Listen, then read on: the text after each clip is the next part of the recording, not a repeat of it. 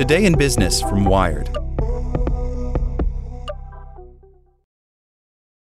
A radical plan to make AI good, not evil. OpenAI competitor Anthropic says its Claude chatbot has a built in constitution that can instill ethical principles and keep systems from going rogue. By Will Knight. It's easy to freak out about more advanced artificial intelligence, and much more difficult to know what to do about it. Anthropic, a startup founded in 2021 by a group of researchers who left OpenAI, says it has a plan ChatGPT. But the startup announced today that its own chatbot Claude has a set of ethical principles built in that define what it should consider right and wrong, which Anthropic calls the bot's constitution. Jared Kaplan, a co founder of Anthropic, says the design feature shows how the company is trying to find practical engineering solutions to sometimes fuzzy concerns about the downsides of more powerful AI.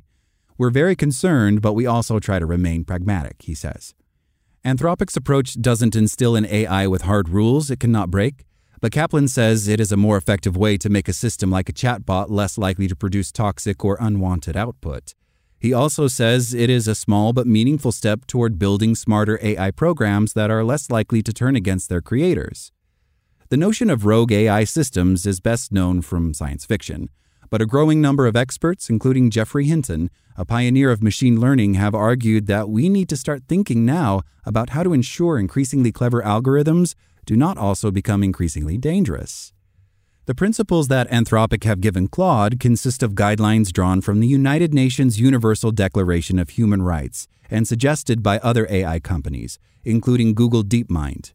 More surprisingly, the Constitution includes principles adapted from Apple's rules for app developers, which bar content that is offensive, insensitive, upsetting, intended to disgust, in exceptionally poor taste, or just plain creepy, among other things. The Constitution includes rules for the chatbot, including choose the response that most supports and encourages freedom, equality, and a sense of brotherhood. Choose the response that is most supportive and encouraging of life, liberty, and personal security. And choose the response that is most respectful of the right to freedom of thought, conscience, opinion, expression, assembly, and religion. Anthropic's approach comes just as startling progress in AI delivers impressively fluent chatbots with significant flaws. ChatGPT and systems like it generate impressive answers that reflect more rapid progress than expected. But these chatbots also frequently fabricate information and can replicate toxic language from the billions of words used to create them, many of which are scraped from the internet.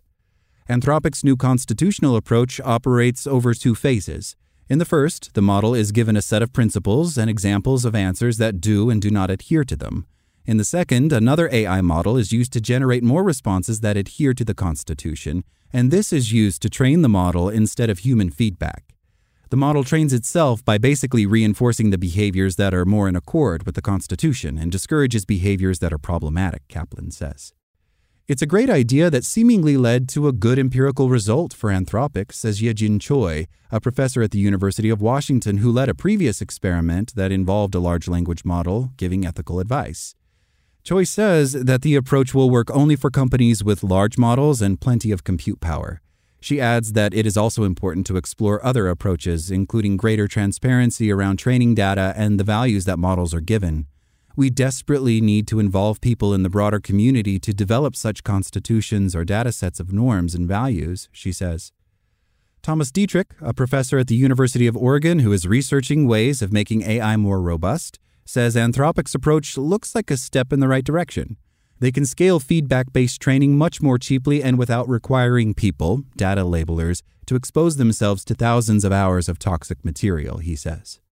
Dietterich adds it is especially important that the rules Claude adheres to can be inspected by those working on the system as well as outsiders, unlike the instructions that humans give a model through RLHF. But he says that the method does not completely eradicate errant behavior. Anthropic's model is less likely to come out with toxic or morally problematic answers, but it is not perfect.